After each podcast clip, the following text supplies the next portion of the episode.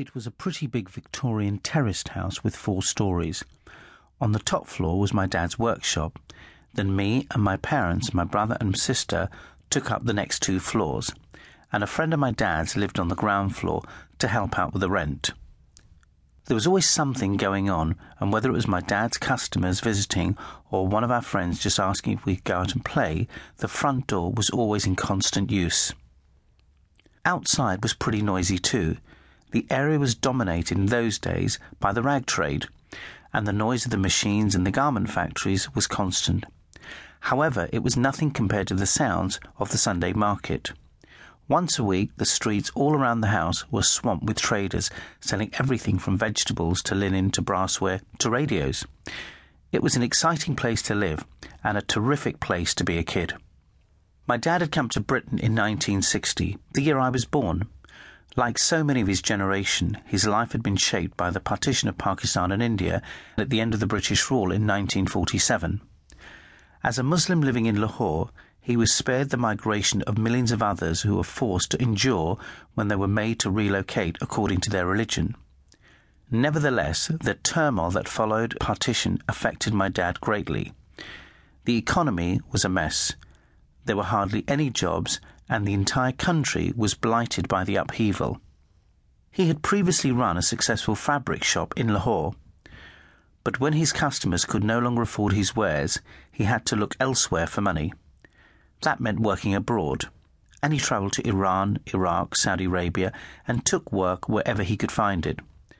For a few years he did quite well, travelling to India buying silks and fabrics that he then sold in Iran. Millions of young men left Pakistan in the 50s, emigrating to the US, Canada, Australia, and Britain, and my dad would get postcards and letters from old friends telling him about their new lives. Of course, these letters only told the good parts. To my dad, it seemed that everyone who came to Britain earned fabulous amounts of money and lived in big houses. By the late 50s, he was married with two young children my elder sister Nahid and my brother Azam.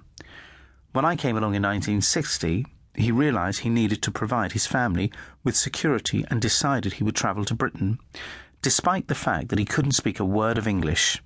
We lived with his mother in Lahore while he boarded a boat for Southampton. He hardly took any money with him, and by the time the boat docked, he was practically broke.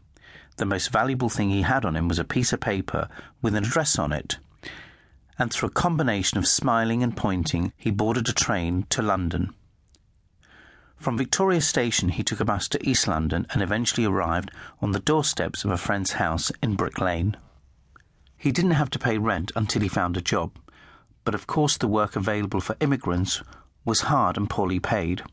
He started work in a leather garment factory and took all the overtime he could get. I think he earned seven to eight pounds a week and lived on about one pound ten shillings of it. For him, working in London was no different to working in Saudi Arabia and Iran. The aim was to make as much money as possible and then go back home to Lahore. It must have been very lonely for him, and he didn't want to be apart from his family for any longer than he had to. So he saved for the airfares to fly us to London so we could all be together. Although he'd started to think he might spend longer in Britain than he'd stayed in other places, there was still no doubt in his mind that the move was temporary. I'm still amazed at what my father achieved in those years. Not only did he save enough money by 1962 for our tickets and the deposit for a house, but he also started his own business. He had spotted that the market for leather was changing thanks to rock and roll and movie stars. Leather jackets were hot property, and he started making them directly for the West End boutiques. What makes this all the more remarkable is that he still didn't speak much English and couldn't read or write. To this day, I don't understand how you can run a successful business if you can't fill out an invoice, read the letter from the bank, or write a cheque. It was an incredible achievement. At home in Brick Lane, my parents spoke Punjabi to each other and mostly Urdu to the other Asians they met. I grew up understanding both languages, but my parents always told us to speak to them in English. With the three of us at school and nursery, English quickly became the dominant language in our house. These days, the Brick Lane area of East End is known for its sari shops and curry houses. But in the 60s, it